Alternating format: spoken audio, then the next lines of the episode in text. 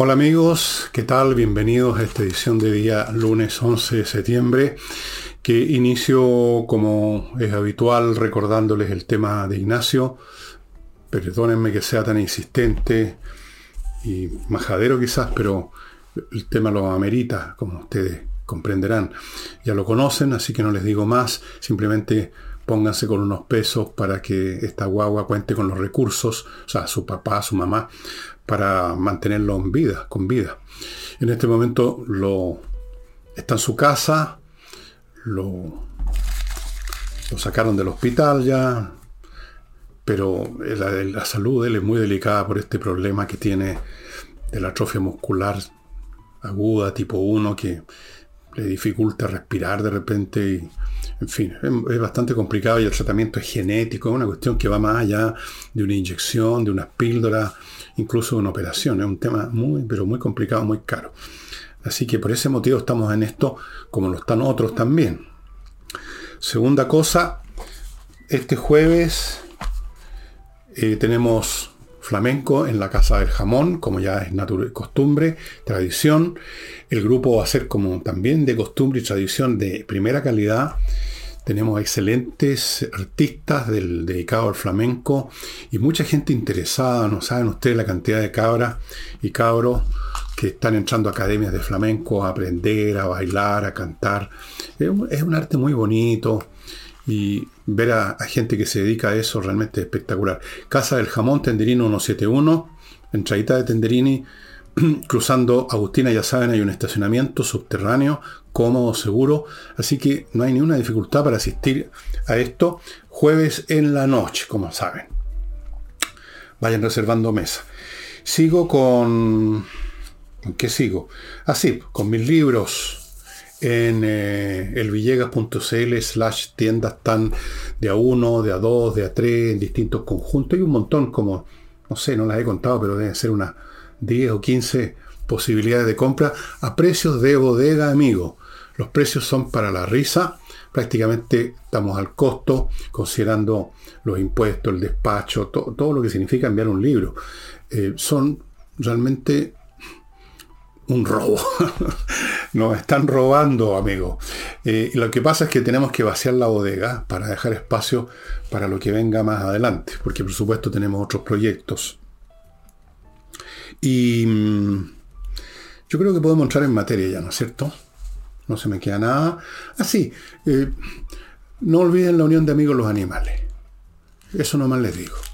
No es, eh, no es una fundación, es un grupo de personas de mucho amor por los animales y que lo traducen en hechos y no puramente en palabrería, que mantienen este refugio donde hay perros, gatos, creo que hay hasta un burrito, un cerdo, y hay que alimentarlo, hay que cuidarlo, hay que llevarlos al veterinario, hay que mantener todo eso y eso cuesta dinero y han tenido problemas. Últimamente se ha ido algunas personas y que cuesta hacerse socio, por último de vez en cuando, ahora mismo, mandarle unos pesos a, la dirección de ellos, pidan la, cuenta de ellos para hacerle una transferencia o mándenle un paquete de alimentos, lo que sea sirve.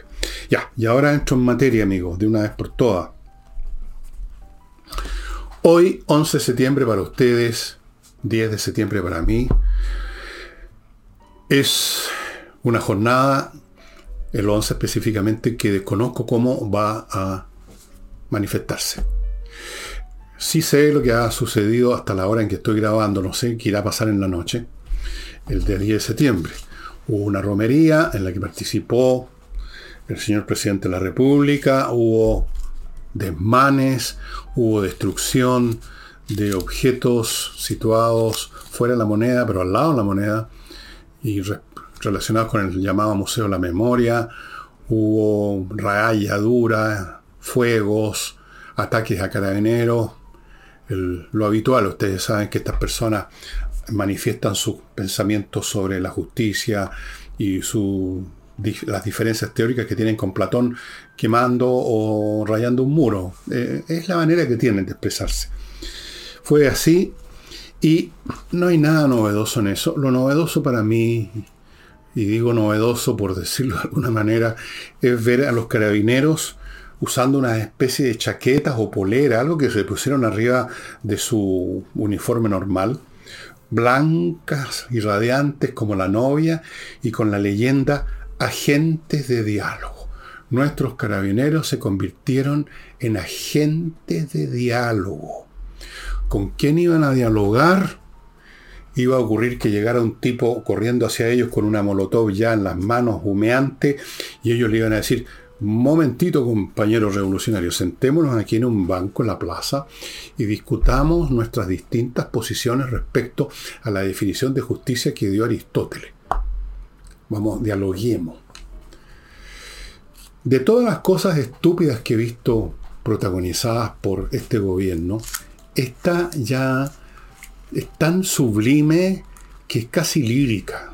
O sea, fuerzas de orden convertidos en agentes de diálogo. Y de algún modo indirecto y puramente coincidental, eh, capaz que ese refrán o esa frase, agentes de diálogo, tenga algún sentido, porque vi unas imágenes que me mandaron por WhatsApp de dos carabineros conversando mientras a su espalda, a una media cuadra, se estaban produciendo desmanes.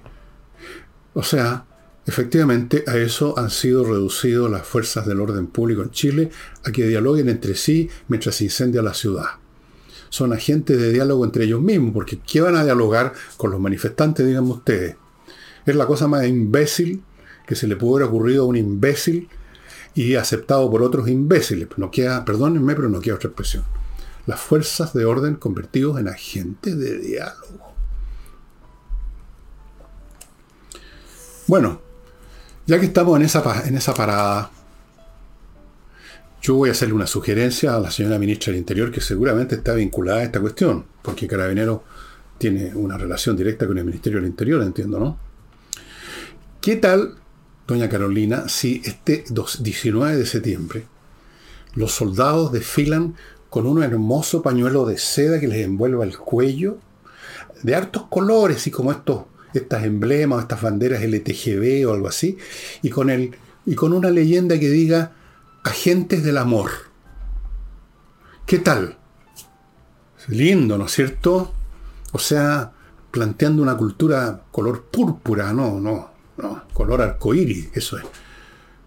¿Qué es esto de desfilar así en forma marcial y cantando eh, las canciones de los infantes de bronce y los, los, caballos, los, jinetes de no sé qué? No, cantando, ¿qué podría ser? Blanca y radiante va la novia. ¿Qué tal? Hagamos eso. Pueden llevar metido en el cañón del fusil una flor, un gladiolo, por ejemplo, podría ser, yo creo que muy adecuado un gladiolo.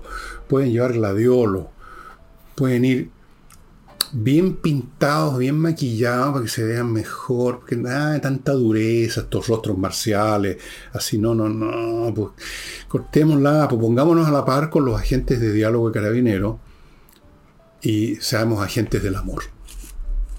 Ahora, ustedes dirán esto es una broma, pero yo creo que no, porque esta broma ustedes ven se están convirtiendo en realidad. Ahora yo me pregunto, ¿cómo se prestó el alto mando carabineros para esta payasada? O sea, ¿qué tiene en la cabeza el señor Yañez? yo sé lo que tiene en la cabeza el señor Yañez y toda la gente de la alta dirección de carabineros. Lo que tienen en la cabeza es salir lo más tranquilo y sin problemas posible el día que llegue la jubilación, cobrar sus jubilaciones todos los meses en su casa y no tener problemas con nadie. Eso es. Si mientras tanto para lograr eso tienen que convertir a sus carabineros, que ya los redujeron a, ser blancos de las bombas, de los balazos, si además de eso los tienen que disfrazar de Tony, ¿qué importa? Si total yo, dirá Yañez, en un año, dos, no sé cuánto le queda, eh, me voy, me retiro, llega otro, y yo me voy para mi casita, feliz de la vida con mi ¿Cuánto será la jubilación de un director general de carabineros? Tres palos, será como mínimo cuatro. Qué sé yo. Pero no, no, muy malo, digamos. Eh, así que esto es increíble. O sea, por favor, piensen un poquito. Carabineros con una frase diciendo agentes de diálogo. Iban a llegar los tipos, los energúmenos que llegaron a dejar la crema, y al ver a estos carabineros, Iban a, deponer su actitud, como dicen, iban a dejar, iban a pagar a escupos las botellas de Molotov y se iban a sentar a dialogar. Si acaso Aristóteles y Platón estaban demasiado lejos de sus pobres intelectos, podían haber conversado, no sé por qué les pareció Luis Miguel, quien creo que se anduvo dando unas vueltas aquí haciendo karaoke más que cantando por su cuenta, según me dicen. No sé, algo se podrá hacer, algo se podrá hacer. Bueno, entre los disturbios del 10, que es el día que conozco, hasta el momento en que estoy grabando esto, cerca de las 6 de la tarde, eh, otro número que protagonizaron los manifestantes, como todos los años, un número puesto, esto ya debería estar en el calendario, es ir al, al cementerio general que teóricamente está en la comuna Recoleta y depende de la gestión del señor Jadue, pero Jadue es un revolucionario también. Fueron sin ningún problema y rayaron y prendieron fuego a la tumba de Jaime Guzmán. Un acto de una enorme coraje y valentía, por supuesto. Podría haber salido a penal Jaime Guzmán y sin embargo, claro, estaba de día. Eh, fueron, no, fueron valientes, fueron muy valientes. Y mientras tanto, al conocimiento de todo esto, Boric que participó en la romería y marchó como un ciudadano más, porque él es un hombre muy demócrata, calificó en algunas de las muchas cosas que dijo de vil y ruin los desmanes que acompañaron la romería, o sea, lo que estaban haciendo por ahí por la moneda y lo que hicieron en el, en el ministerio, en el cementerio. Y el gobierno, por boca del el señor subsecretario Monsalves, anunciaron a ver si adivinan. Les doy tres segundos. Tiempo. Querellas contra quienes resulte responsable. bueno, detuvieron a tres personas, tres nada más, tres. Que ya deben estar sueltas, por supuesto, si son compañeros, camaradas de lucha. Por supuesto que se les pasa la mano y Boris de repente puede decir que esto fue Bill y Ruin, pero de ahí a que la cosa vaya a mayores y que estas personas terminen enfrentando a un juez, lo veo difícil. Pero en fin, tres personas. Tres. Tres nada más. Esa fue la acción. Claro, lo que pasa es que los carabineros en esta oportunidad estaban, eran agentes de diálogo, no agentes de la fuerza pública. Así que ustedes comprenderán que los pocos que no se pusieron eso, eh, era, eran muy pocos. Y los agarraron a palo, y se quedaron varios carabineros heridos. salieron más para atrás que los manifestantes. Hasta un perro le llegó, un perro de la carabinero. Se anuncian querellas, estimados amigos. Viles y ruine los desmanes. A ver, ¿cómo va a continuar esto? ¿Cómo va a continuar esto, amigo? ¿Cómo va a continuar el 11 día que usted conoce mejor que yo en este momento? ¿Va a haber algo más? ¿Vamos a tener saqueos masivos en poblaciones en la noche? ¿O hoy día en la noche, hoy día 10 en la noche? Y usted ya se enteró de eso en la prensa. ¿Vamos a tener algún atentado contra personas? Podría ser, ¿eh? Porque hay que pasar a una etapa superior de lucha, como dicen. ¿Qué vamos a ver? A lo mejor no va a pasar gran cosa, dicen algunos. Porque esto de los agentes del diálogo, en una de esas va a reblandecer los espíritus, los va a hacer entrar en razón. No lo sé, estimados amigos. Pero yo creo que sumando y restando, y considerando eh, esto, esto de del, del uniforme blanco con agentes de diálogo, y no olvide, señora Toá, lo que le dije, los pañuelos multicolores para los soldados para el 19. Agentes del amor. Póngalo así, suena. Eh, esto ya, yo creo que bate otro récord. O sea, aquí tenemos un gobierno repleto de incompetencia, de arrogancia y de surrealismo, porque esto es surrealista. Esto es completamente surrealista. No, ya no, no sé qué, qué otra tontería le falta por inventar. Porque esto es completo. Voy a repetir la palabra porque esto es imbécil. Aquí hay gente imbécil que creen que con frases, con palabras, se puede exorcizar el mundo real. Esto es pensamiento mágico primitivo como corresponde a gente que le gustaría volver en sus formas de relación a la etapa de las tribus paleolíticas, donde no hay diferencias, son todos iguales, son todos unos patipelados, apotopelados también, que medios muertos de hambre, no hay diferencias, no hay unos que son mejores que otros, no hay ranking, no hay selecciones, son todos lo mismo, unos pobres diablos. Ese es el ideal, digamos, social de esta gente, la cosa comunitaria chanta. Entonces, bueno, hay que ocupar los instrumentos ideológicos de las tribus, de los camaradas paleolíticos. Y uno de esos instrumentos es el pensamiento mágico. Es decir, la naturaleza puede ser invocada, manejada, gestionada, ya sea pintando monos en las paredes de las cavernas o usando la magia, pues. Sí, pues. Bien. Vamos a mi primer bloque, estimados amigos. Y perdón, se me olvidaba. Y amigas. Gestióncondominios.cl, estimados amigos, una empresa que se dedica a gestionar la parte más, eh, podríamos decirle, más jodida, más complicada de la gestión de un condominio, un edificio, que es la administración financiera, contable, que es un asunto que de repente los que administran la parte física de un edificio, un condominio, que están al tanto del tema, cómo están los jardines, está funcionando bien el ascensor, qué pasa con la puerta de entrada, está funcionando el motor o no. De repente estos otros elementos pueden hacerles perder tiempo, quitar tiempo, son engorrosos. Déjeselos a gestión de condominios.cl que centran su gestión en los temas de este tipo. Por ejemplo, algunos de los ejemplos de este aspecto contable y financiero es las cobranzas. Las cobranzas, las cobranzas que, se que no se han pagado, por ejemplo, hay que ir a qué se hace con las personas que no han pagado en su momento, el tema de los gastos comunes y un montón de cuestiones financieras, contables, de dinero, que ellos se hacen cargo y le dejan a usted el tiempo para la parte física de la gestión. Gestioncondominias.cl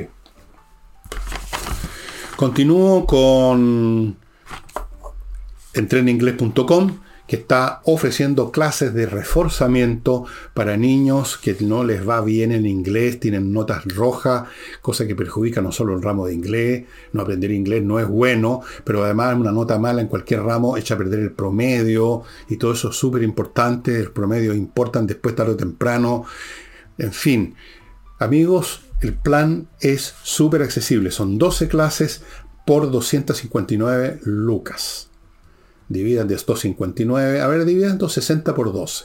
260 por 10 dividido sería 26. Así que como 25, 24, 800 les sale la clase, me parece súper accesible para que sus cabros aprendan bien inglés, una cuestión que importante que les va a servir, que es de necesidad para toda la vida.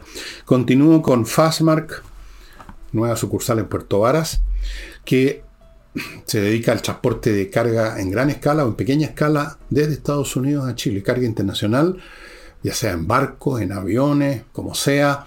Amigos, es una empresa chilena que conoce bien el mercado chileno, ofrece soluciones en sintonía con las necesidades de los chilenos y está a su disposición en la dirección que ustedes están viendo a mi derecha.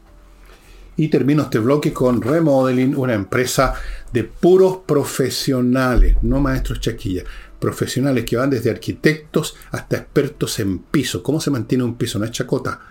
Los parques se sueltan, las tablitas hay que limpiarlas, eh, lijarlas, usar un pegamento especial, saber hacerlo. Y luego están otros tipos de pisos que hay que cambiar. Es una cuestión complicada. Lo mismo en la pintura de muro. No es llegar y pasar una brocha, un tema complejo. Hay que ver cómo está el muro, cómo se repara. Hay que a lo mejor enyesarlo en algunas partes. Eh, hay que ver por dónde está corriendo la humedad, si hay, qué clase de pintura usar, si al óleo, si sintética, si al agua. Esos son temas de profesionales. Póngase en manos de remodeling y haga bien las cosas. Bueno, eh, en Renovación Nacional salió elegido finalmente como presidente uno de los dos candidatos, la otra era una señora o señorita. Eh, salió el señor Rodrigo Galilea, senador, que las declaraciones que hizo y el currículum que uno reconoce a este caballero indican que es una persona bastante blandengue, digamos las cosas. Uno más del stock tibión que hace nata en el mundo de la oposición. Uno más, con una larga trayectoria de lo mismo. De hecho, una de las cosas que dijo, los consejeros o los concejales en la Asamblea Constitucional 2.0 deben, deberían ir por los acuerdos, lo cual es un, una declaración muy contundente y muy peligrosa y muy decidora, porque a mi juicio el señor Galilea, como cualquier dirigente de la oposición, cualquier concejal de la oposición, más bien debería decir, tenemos que ir por los mejores puntos para tener una constitución que no permita que nos echen abajo el país. Lo estoy diciendo de una manera, se puede decir de mil formas. Deberían ir por el sentido común, deberían ir por la protección de los chilenos a que no les roben sus pensiones, deberían ir para que no los aplasten por todos lados en términos de la libertad de expresión, con leyes sobre el negacionismo y cosas por el estilo. Deberían ir a crear, deberían crear una constitución sólida que no, no le entre en bala. Pero él en cambio pone como propiedad ir a los acuerdos, como sea. Pésima noticia. Haremos, insistió, haremos todo lo posible para que ocurra, o sea, para que se vaya a los acuerdos. Y ya sabemos qué clase de acuerdos se puede llegar con, la, con el oficialismo. El oficialismo no está por llegar a puntos intermedios, sino está por salir adelante con su programa revolucionario de demoler el modelo neoliberal. Por lo tanto, si hacen un esfuerzo tan grande en Renovación Nacional por llegar a acuerdos, significa que van a hacer el esfuerzo por cerrar los ojos, mirar para otro lado y firmar algo al que le hayan cambiado de por buena voluntad a la izquierda algún par de puntos y comas.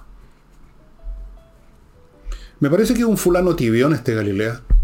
Uno más del rank and file de Renovación Nacional temeroso de Dios y temeroso de todo.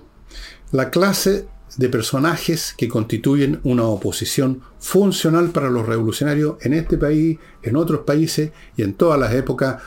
Fulanos como Galilea hacían nata en la época de la Revolución Francesa, nunca le pusieron freno a los, a los extremistas que terminaron cortándole la cabeza, desde luego, a esos, a esos tibiones.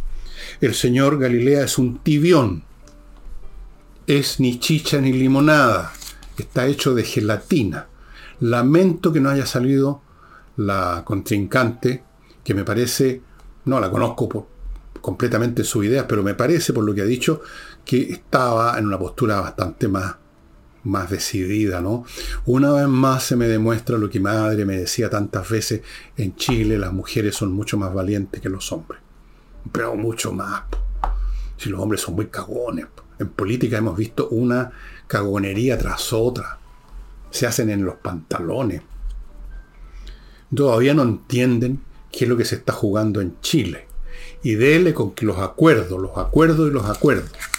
Tienen miedo de que si no siguen ese riel fuera de lo personal, que es lo que más les importa, el miedo personal, tienen miedo que va a venir aquí una gran guerra, un enfrentamiento,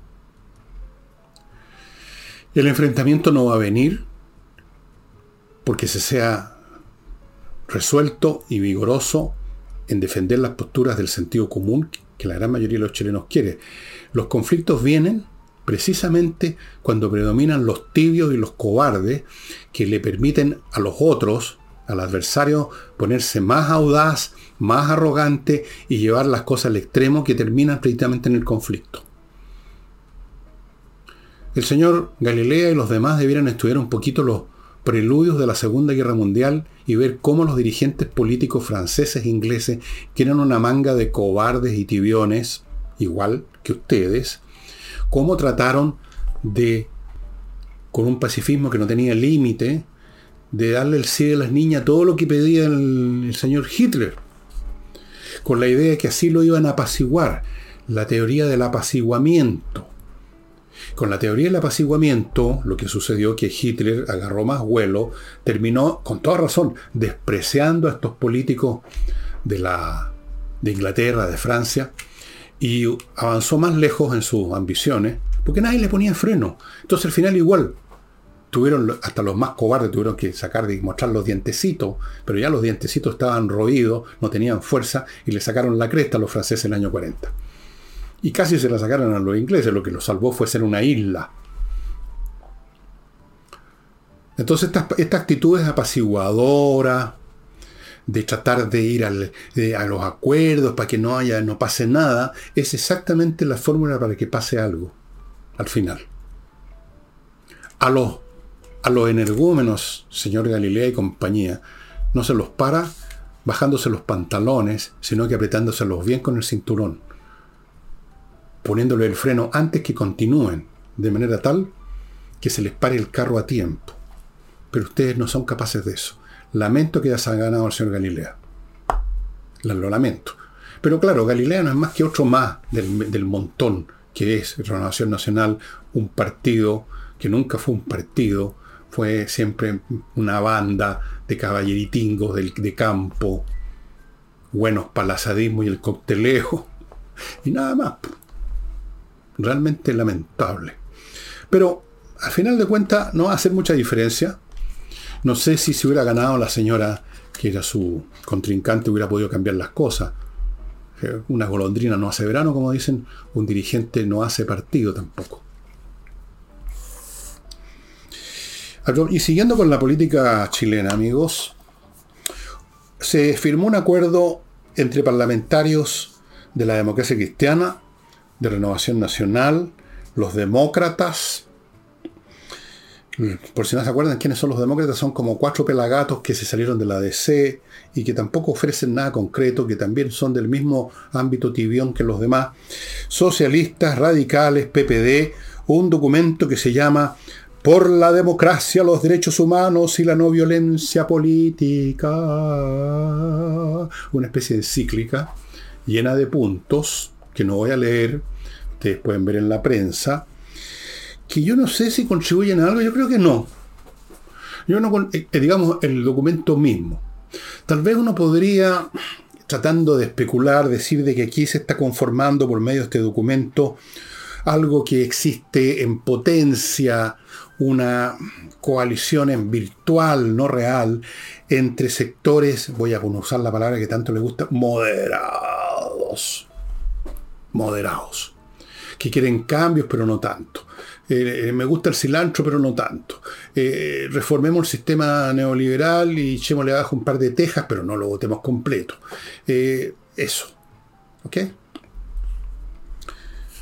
Por supuesto, como ya he dicho en otros programas, uno no elimina la violencia política haciendo, firmando un papel. Eso es una.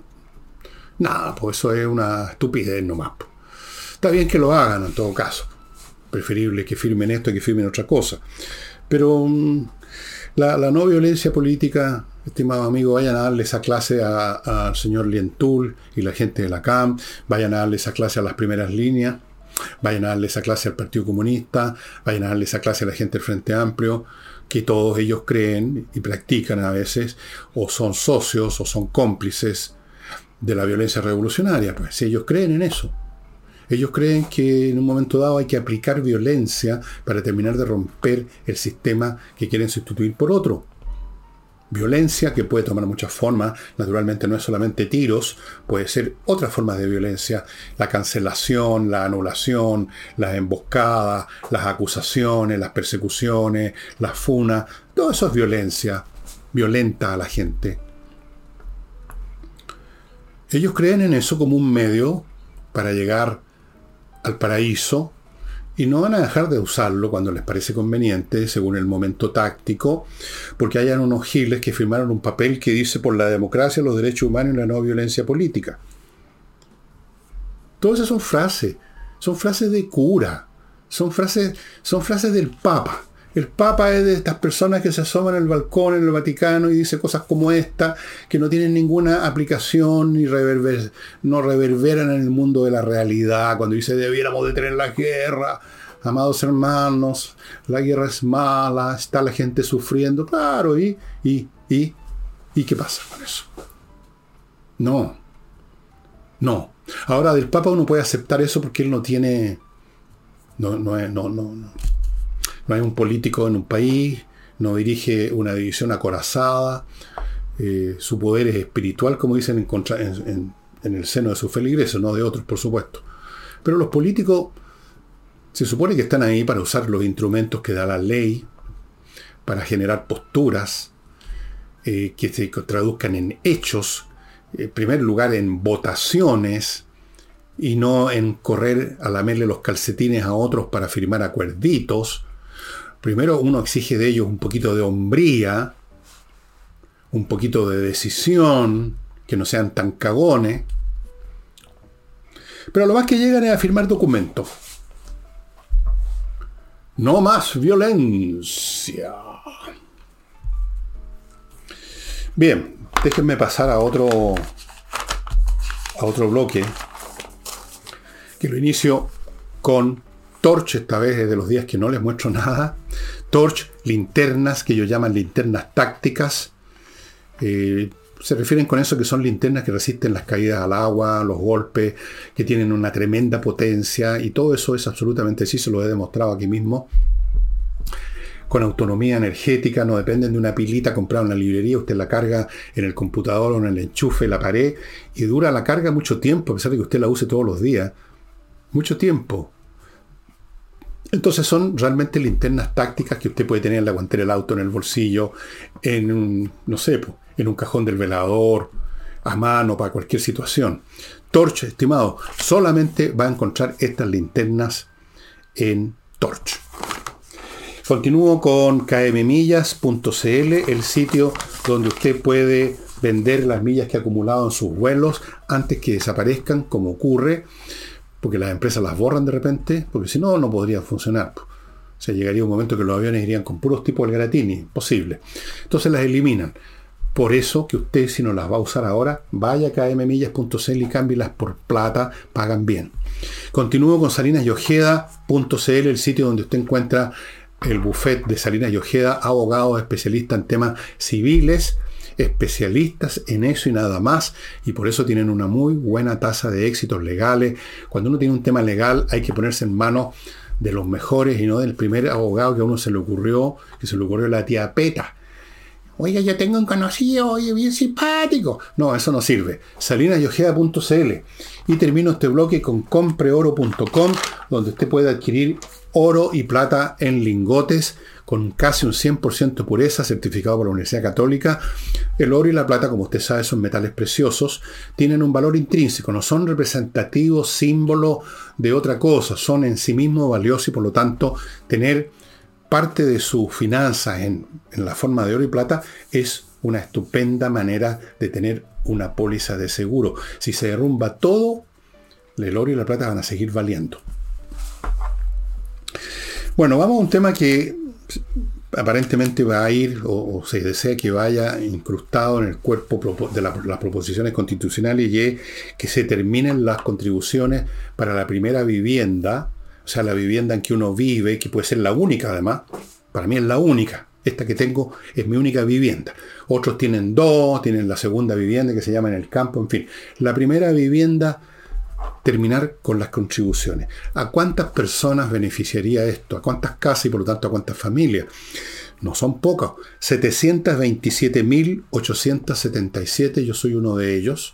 Pago, pago un arriendo todos los meses. Increíble. Es como que pagar un arriendo al fisco por a título de no sé qué. La casa la compré, la pagué, me costó ahorro, estuve pagando eh, dividendos por años. Esta es una historia que puede contar cualquiera de estas 727.877 personas. Y resulta que después tengo que seguir pagando y cada vez más. Es una cosa insoportable y hay gente que no lo puede hacer y simplemente tienen que vender la casa, que sigue a su vez cobrando contribución el que la compre después. Es una cosa increíble.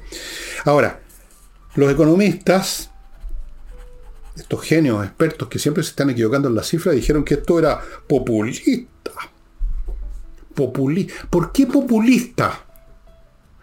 Populista se refiere siempre a una cosa ficticia que se le ofrece a la gente, que a la gente le va a encantar. Como por ejemplo yo dijera, mañana todo el mundo va a ganar 10 millones de pesos al mes. Y para eso vamos a, no sé, ¿qué vamos a hacer? Vamos a vender, eh, no sé. Eso es populista. Pero esto no sería populista. Esto es una medida real que beneficiaría a 727.877 personas y que se puede llevar a cabo. El fisco dejaría de percibir una cantidad importante, pero que no es, digamos, catastrófica. Algo así como poco más de 350 millones de dólares. Se gasta mucho más en muchas otras cosas. Para el Estado no es importante, para los que les pagan las contribuciones sí. No es populista. No es populista. En absoluto. Ahora se, se puso de moda y se convirtió en un mantra, en un, a ver, en un lugar común. Cuando a uno no le gusta una proposición, llamarla populista, aunque en realidad no corresponde al término, como en este caso. Esto no es populista. Esto es sacarle un peso de encima a mucha gente que apenas puede mantenerse funcionando mes a mes, pagando cuentas, y que para más remates se enfrenta con contribuciones que, contribuciones que siempre han sido pesadas, pero que ahora ya son intolerables. Se lo digo por conocimiento de casos, intolerables. ¿Qué tiene de populista eso? Díganme, ¿cuál es el populismo? No, yo no veo. La inmensa mayoría de estos 727.877 viviendas son más bien modestas. Eh, el departamento que compró una persona, un departamento en un barrio que no es de lujo, un barrio más bien no tan de lujo, digamos, en un departamentito ahí nomás, con las terminaciones al peo, y que de repente se llueve en invierno, pero lo compró y por último es su departamento. La gran mayoría de las personas que pagan contribuciones no son millonarios que tienen un palacio, como es la pintura que algunos quieren proyectar, de que esto, de esto va a ser, eh, va a favorecer a los ricos. No, no va a favorecer a los ricos, o sea, va a favorecer a algunos ricos probablemente, claro. Van a haber algunas personas ricas que tienen un palacete y tienen 400 viviendas más, pero por la primera vivienda no van a pagar, puede ser, y van a ser. Pero la enorme mayoría no entra en esa categoría. No entra en esa categoría. Por último, si les parece terrible que la gente que tiene un poco más de recursos no pague algo, porque hay que castigarlos por tener más plata, ese es un pecado hoy en día en el universo mental de las izquierdas que una persona tenga plata porque fue exitoso, es un pecado inaceptable. Pero por último, acoten eso con una ley, de manera tal de que ha pasado cierto nivel del valor de la casa, igual paga contribuciones, qué sé yo, no sé. Pero esto no es populista. Esto yo creo que es de justicia, porque esas contribuciones que se inventaron para el año 1960, para el terremoto del año 60, por eso que se llaman contribuciones, era la contribución que los chilenos harían para la reconstrucción del sur. Ya han pasado de eso cuánto? 60 años. Y seguimos con el mismo cuento. ¿Seguimos reconstruyendo el sur? Bien, dejémoslo, vamos a ver. Eh, antes de entrar al señor director de Carabinero, porque voy a volver al tema de los agentes del diálogo, porque lo encuentro increíble. Eh, un pequeño update de lo que está pasando en Ucrania y Rusia, y lo voy a hacer porque ayer una persona, que yo creí que estaba más al tanto de estas cosas, se quedó pegado, parece, con noticias que leyó hace un mes o dos, y se quedó con la idea de que los ucranianos están perdiendo la guerra, que su contraofensiva fracasó. Y todo esto porque en alguna prensa, donde funcionan personas bastante ignorantes, la prensa de todo el mundo, los periodistas de repente por hacer un titular espectacular no tienen idea de dónde están parados. Entonces, como no vieron una ruptura, una contraofensiva como en las películas de Hollywood que vieron cuando eran cabros chicos, entonces había fracasado todo. No es así. Los ucranianos ya lograron destruir la primera, en varias partes fundamentales del frente, que es muy largo, lograron romper la primera línea defensiva de trincheras rusas y ya están rompiendo, penetrando en algunas partes de la segunda, y después de eso viene el vacío. Se, van a llegar las tropas ucranianas a lo que militarmente se habla el vientre suave del enemigo, una parte donde se pueden mover sin encontrar tanto posición, ya no hay defensa o hay muy poca. Los ucranianos están avanzando no con la velocidad con que se imaginaron los periodistas que habían visto películas de Hollywood, sino que con paciencia y con inteligencia, haciendo todo lo necesario para minimizar las bajas que igual existen y, avanzar, y están avanzando, y hay una creciente desesperación en el lado ruso, al punto que una vez más, una vez más, como ya lo han hecho como 20 veces, han sacado a tratar, han tratado de asustar, y parece que no les cuesta tanto, a los europeos especialmente, y a, Estados Unidos, a Biden, que es un hombre que ya no se sabe dónde, no sabe dónde está parado, asustarlos con el fantasma de la guerra nuclear. Oye, si esto sigue así, vamos a tirar nuestros cohetitos. Que cosa que no van a hacer, porque saben perfectamente que si tiran sus cohetitos, Rusia desaparece del mapa, en media hora. Más o menos, ese es el tiempo que llega, se demoraría la menos en muchos casos. Entonces, eh, no, están avanzando y los rusos están desesperados.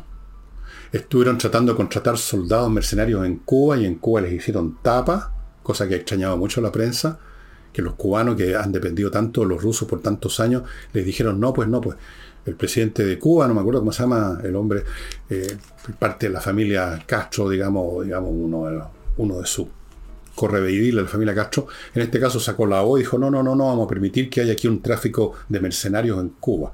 Están desesperados tratando de conseguir, están tratando de conseguir armas en Corea del Norte porque ellos ya han perdido muchísimas municiones destruida por los ataques inteligentes de los ucranianos a la logística rusa. Es decir, ellos prefieren los ucranianos no disparar su obuse o su HIMARS a las trincheras para matar a unos cuantos soldados rusos, sino que las tiran ahí donde están las municiones, los centros de comando, los centros de comunicaciones, o sea, la logística, cortarle la cabeza al pescado. Bien, en resumen, los ucranianos siguen avanzando lenta, pero seguramente y muy próximo, muy próximamente esa lentitud se va a convertir en, en rapidez. Acuérdense lo que les dice Nostradamus acá, va a ocurrir, salvo que ocurriera un accidente histórico tal como, como que efectivamente se, se atrevieran los rusos a disparar sus armas nucleares a costa de desaparecer del mapa Rusia completa. Rusia completa. Ustedes dirán, bueno, y también Estados Unidos desaparecería el mapa, Europa desaparecería el mapa. No, no es así. No desaparecería el mapa por muchas razones que cualquier persona con conocimientos militares que ustedes consulten les va a decir. Em, ok. Vamos al general Yáñez, que dirige el director de Carabineros, quien condenó el ataque al mausoleo de Carabineros. La misma gente que fue a incendiar, a rayar y a vandalizar el, como hacen todos los años la tumba o mausoleo de Jaime Guzmán, fueron a hacer lo mismo con el mausoleo carabinero, siempre lo mismo. Entonces él condenó. Qué tremendo, cómo deben estar de aterrados los tipos que, hicieron eso, que el general Yaño los condenó. Porque es un insulto a nuestros mártires, dijo. Es un insulto a nuestros mártires, o sea, es un insulto a personas que fallecieron hace años, muchos de ellos, otros recientemente, porque han habido muchos carabineros muertos pero parece que no le, no le, preocupa el insulto a los carabineros que están vivos bajo sus órdenes. Porque no le parece un insulto, señor Yañez, que hayan convertido en Tony a su gente poniéndole esa camiseta que dice agentes del diálogo? ¿Le parece bien a usted? Hasta ese punto llega su secuencia con las autoridades de la moneda. No es capaz de decirle, oiga, corten la, pues no nos agarren para el pistoleo. Esto es, una, es un insulto. ¿Cómo se habrán sentido sus tropas, señor Yañez, poniéndose esa camisetita agentes de diálogo. De pronto de carabineros se convirtieron en, en personal trainer de los, de los revolucionarios, de los, no de los revolucionarios, de los energúmenos. ¿Para qué hablamos de los ataques a su tropa? A la cual le tiene impedido usted prácticamente que se tomen las, las medidas necesarias. Eso no le parece un insulto. Porque usted quiere jubilar tranquilo, ¿no es cierto? Bueno. Eh,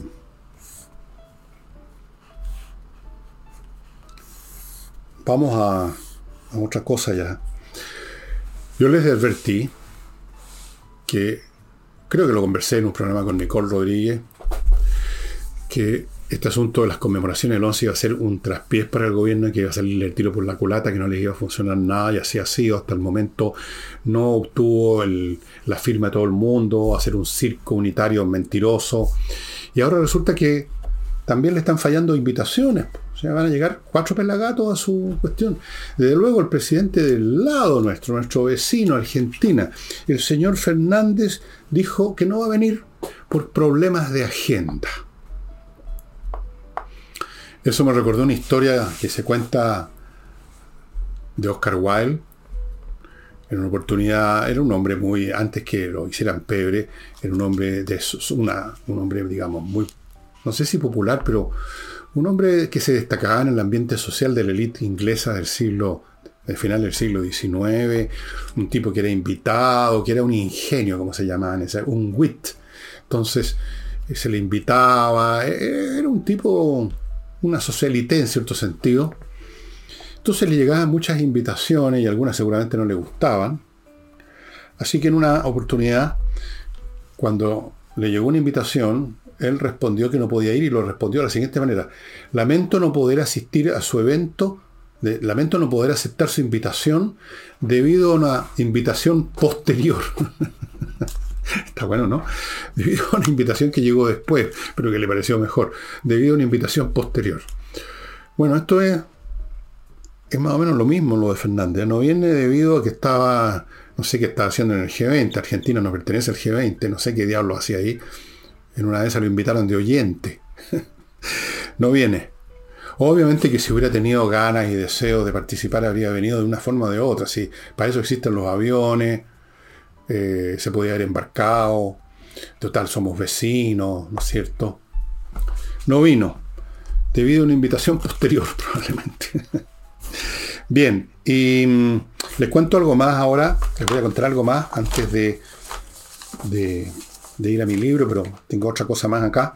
patriciastocker.com, amigos, si usted tiene una empresa que le puso un nombre fantasía, le está yendo bien, está contento, no olvide registrar su marca para no tener problemas.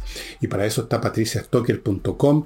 Registran su marca, la renuevan cuando hay que renovarla. Registro nacional e internacional, dicho sea de paso, la renuevan, la defienden, etc. patriciastocker.com. No deje eso de lado. Continúo con Lomas de Millaray.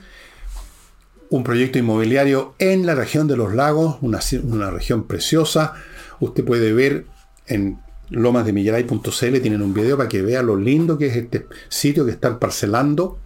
Todas las parcelas tienen o van a tener agua, corriente, electricidad soterrada, fibra óptica. Además van a estar cerca de la comuna de Los Muermos, donde se está instalando una ciudad financiera, eh, financiera tecnológica, lo cual va a dar oportunidades laborales a muchos profesionales. Es una gran oportunidad, estimados amigos. Lomas de Millaray.cl, vaya a echar una mirada a ese paraje. Continúo con miclimo.com, la mejor climatización que les recuerda que solo ellos ofrecen el siguiente beneficio. Cinco años garantizada la instalación. Cinco años. miclimo.com, apúrese. Y termino con Hey, el corredor inmobiliario que está vendiendo propiedades inmobiliarias en tiempos tan difíciles como esto, es una casi milagroso, pero él lo logra pide una condición, si usted tiene una propiedad en otro u otros corredores, tiene que sacarlos y llevárselos a él. Él actúa así, esto de repartir la propiedad en 25 partes, no. Él la maneja, pero solo él. Pero vende. Bueno, les cuento, esto es una noticia que vi recién, y a propósito del litio que les he advertido, que se están desarrollando alternativas, que se está, otros países también tienen litio, que nosotros seguimos dándole vueltas a esa cuestión con la empresa nacional del litio. Bueno, les doy otra noticia. Se acaba de descubrir en Estados Unidos, en la caldera de un volcán, la caldera es la parte que está, por así decirlo, en la base del volcán, es como una gran caverna gigantesca donde se acumulan en ciertos momentos los gases y la lava. En la caldera de un volcán en Estados Unidos, McDermott, la caldera McDermott, se ha encontrado, lo encontraron hace muy poco, un yacimiento, el más grande del mundo, allá en Estados Unidos, de entre 20 y 40 millones de toneladas métricas de litio. Y además en, su presentación más fácil de trabajar, que es cuando está este litio se encuentra en el, ¿cómo se llama esto? Arcilla. Ahí tenemos. Si no nos apuramos ahora en explotar el litio como sea, vamos a quedarnos, digamos, acachados con eso. Vamos a quedarnos acachados con el litio, no vamos a tener a quien vendérselo. O no vamos a tener a quien vendérselo a un precio que valga la pena. Así es. Así es que otra noticia para que tomen en cuenta. Y antes de terminar el programa les quiero mostrar dos libros que están en otras ediciones naturalmente hoy en día. Están ambos libros que les voy a mostrar en Amazon. Están en, inglés, en francés, en castellano también deben estar en Chile. Eh, son libros antiguos, son de pensadores del siglo XIX relacionados con el arte, los dos libros. Libros muy entretenidos y se los recomiendo. Eh, porque últimamente estoy leyendo un libro de Gombrich que les mostré aquí, La historia del arte, que es un libro que fue escrito hace muchos, muchos años, los años 30, y hasta el día de hoy sigue vendiendo, tiene como 50 ediciones, es un libro clásico, y yo me considero un niño en términos de arte, así que me parece muy bien, es un libro que además lo pueden leer adultos, no es que esté escrito para niños, pero es un libro que parte de la base que uno no sabe nada o muy poco, y realmente es maravilloso ese libro. Pero hay otros libros fantásticos y esos son los que le quiero mostrar que son clásicos en lo que se refiere al arte. Estos son libros que debiera leer todo estudiante de artes, plástica, de música, de cualquier cosa, cualquier persona culta que quiere saber. Uno es Las famosas piedras de Venecia de John Ruskin. Las piedras de Venecia, por supuesto el hombre hace un recorrido por Venecia y ve lo que hay ahí. Es un libro muy interesante. Esto lo tengo desde hace obras maestras. Le he mostrado otros libros de esta colección de puros clásicos, una colección que yo no sé si existe todavía, capaz que no, obras maestras. Y el otro libro que está en la misma colección es Filosofía del Arte, miren cómo está usado este libro, de el gran pensador francés Hippolyte Taine, que escribió también sobre la Revolución Francesa, que creo que se los mostré alguna vez, un libro muy bueno. Eh, este hombre, Hipólito Tainer, era un pensador, digamos, de gran calibre, eh, que se movió en varias esferas, y una de ellas es estudiar lo que él llamó, digamos, estudiar el fondo de qué es el arte, en definitiva. Y yo lo tengo aquí, esto de la época que en vez de usar papelitos, que lo civilizado para marcar un libro, usaba uno de estos lápices de mina y rayaba una frase. Bueno, por lo menos se puede borrar si uno quiere marcar con tinta, con lápiz pasta, es un crimen que merece el paredón, creo yo. Así que les recomiendo estos libros para los interesados en arte, a estos autores, no específicamente estos libros, puede que los encuentren en castellano, puede que los encuentren en librería de segunda mano, estas mismas ediciones, están en Amazon. Las piedras de Venecia, The Stones of Venice, se llama John Ruskin, y Philosophie de l'Art del art. Se me está empezando a oxidar el francés. Ya amigos, eso sería todo. Recuerden que mañana martes no estamos todavía con Nicole, ella sigue sus asuntos, pero yo creo ya que la próxima semanita podría ser que estuviera apareciéndose por estos lados. Así es que paciencia a los fanáticos, la claque de bastante abundante de Nicole. Eso sería todo. Muchas gracias. Nos vemos.